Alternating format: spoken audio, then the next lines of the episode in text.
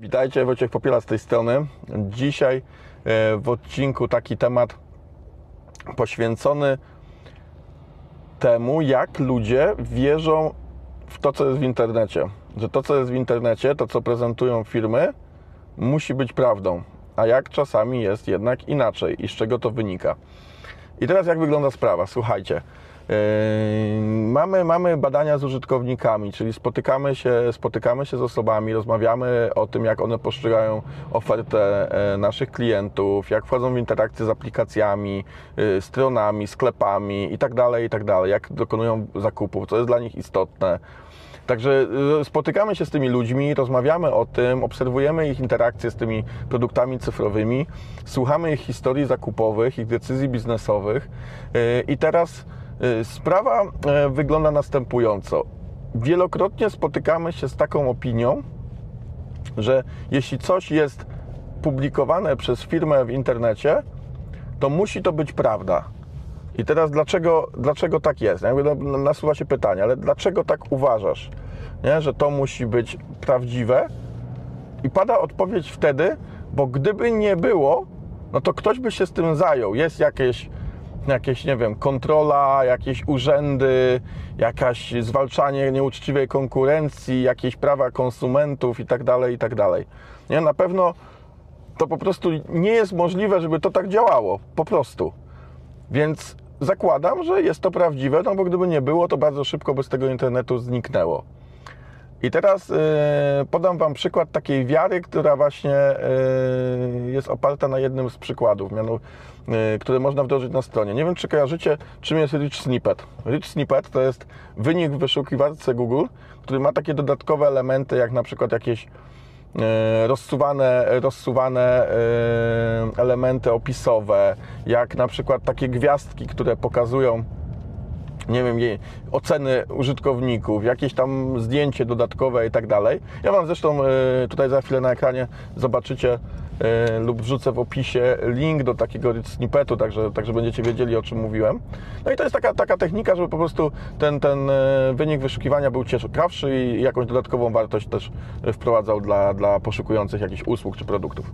No i teraz, teraz wygląda to tak.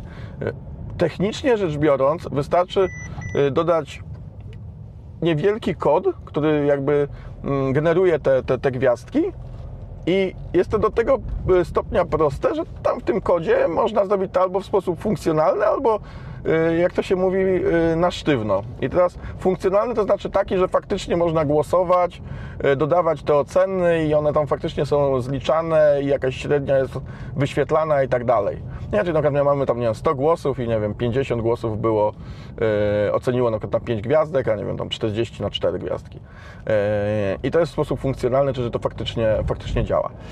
Drugi sposób jest na sztywno, czyli można to po prostu podać. I mogę tam sobie wpisać na przykład tysiąc yy, klientów, tysiąc głosów zostało oddanych i wszystko ocenili na 5 gwiazdek. I to po prostu wpiszę i, i, i wyszukiwarka Google, robot Google to po prostu yy, przeczyta yy, i jakby zacznie wyświetlać. Jeśli, jeśli uzna tę informację za wartościową, bo z tym też różnie bywa, to on po prostu będzie wyświetlał. Jakby nie będzie weryfikował tego, czy istniał mechanizm faktycznie umożliwiający taką ocenę, czy nie. Po prostu zobaczył taki kod, przeanalizował go, wypluł wynik i temat się kończy.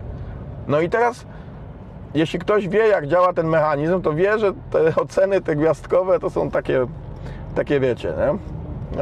Każdy sobie może ustawić, jakie tam chce. I mieć tam milion e, głosów na, na piątkę każdy. Nie? Także to no nie ma to żadnego znaczenia przy, przy zakupie czegokolwiek te gwiazdki, no bo to tam można sobie zrobić je po prostu. Więc to, y, więc to jest takie, y, taka świadomość, jak to działa. Ale użytkownicy podczas badań bardzo często natrafiają na coś takiego, mówią: O, wybrałbym ten produkt, bo dużo głosów i na przykład ocena 4,9, nie? Bo bardzo często się robi tak, żeby nie, nie było tak na równo 5,0, bo to trochę tak podejrzane, ale 4,9 to to już jest takie, no, no ktoś tam raz na jakiś czas był niezadowolony, więc tak brzmi autentycznie. No i okej, okay, ludzie to kupują. I teraz przy zapytaniu, yy, okej, okay, czyli ufasz tego typu ocenom? Tak, no bo gdyby to było oszukane, gdyby to było właśnie na sztywno dodane, no to ktoś by się tym zajął. Ale tak nie jest. I jakby tego typu rzeczy e, jest bardzo, bardzo dużo, które można w ten sposób zrobić, jakichś ocen, jakichś tam y, rankingów, bestsellerów i tak dalej. To można to wszystko komunikować, można pokazywać y, to na jakichś przykładach, na jakichś liczbach, no i nikt tego nie sprawdza. Nie ma żadnych urzędów, nie ma żadnej, żadnych problemów, żeby tak działać. No to po prostu tak, tak jest. Także, także bardzo ciekawe, jak, jak y, ludzie postrzegają tego typu rzeczy, jak postrzegają właśnie taką rzeczywistość i jak tłumaczą sobie to, że, że jest tam ktoś, ktoś tam czuwa nad tym, żeby to było prawdziwe. A tymczasem internet to jednak trochę chaotyczne miejsce, trochę tam w niektórych aspektach dalej dziki zachód, więc, więc uważajcie na to po prostu, bo, bo jest to trochę inaczej ni- niż jak być może sobie to wyobrażacie. Do usłyszenia, cześć.